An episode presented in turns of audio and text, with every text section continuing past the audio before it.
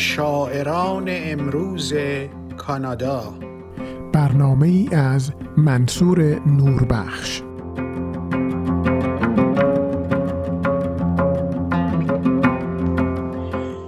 چهره هایتان با لبخند درخشان باد. عزیزانی که شنونده یازدهمین برنامه با شاعران امروز کانادا هستید منصور نوربخش با شما هستم برای معرفی خانم کلی کار خانم کلی کار در مورد خودش به ما گفته من مربی دانشگاه هستم و در دانشگاه رویال کلگری و دانشگاه آتاباسکا آهنگسازی و ادبیات تدریس می‌کنم اشعار و نوشته های من در Sandscript، West Coast، Singa، CBC و بسیاری جاهای دیگر منتشر شده است.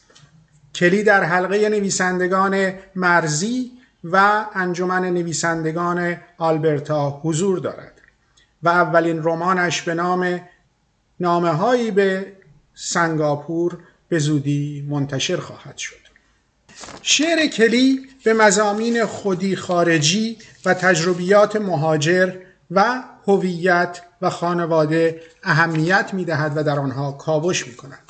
در مورد اهمیت شعر معاصر در کانادا کلی می‌گوید شعر معاصر در کانادا فرصت زیبایی برای ساخت پلهایی بین مردم، نژاد، فرهنگها، جوامع و زندگی است که از بسیاری جهات مشابه هستند.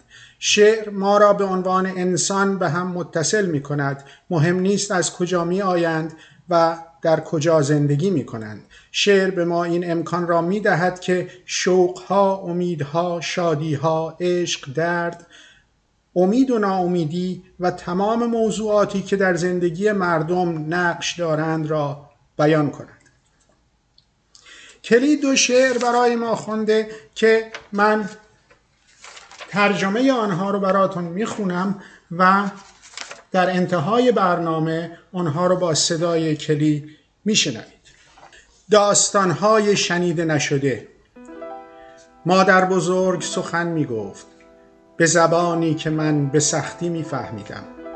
کنار من روی تخت پوسیده اش زیر سر و صدای پنکه در بعد از ظهر داغ سنگاپور. به خودم فشار می آورم تا به صداها گوش کنم و کلمات بیان شده را که هیچ معنایی برای من نداشت اشارات غریب را و به سرعت هدف را دریابم. بر لوحی بی تفاوت. سرم را تکان می دادم. بالا و پایین زبانش قابل فهم نبود. تا وقتی که سکوت می کرد. می نشستیم. کر شده به خاطر شکاف زبان از دست رفته و داستانها رها شده برای همیشه ناگفته. و شعر دوم دیگر دیگری. چه کسی مرا به حاشیه رانده است و از بیرون به من نگاه می کند؟ چرا من دیگری هستم وقتی که من فقط خودم را می بینم؟ کسی مرا قهوه‌ای نامید شکلاتی خارجی غریبه لوند. من فکر کردم که من هم شبیه هستم همچون هر دیگری.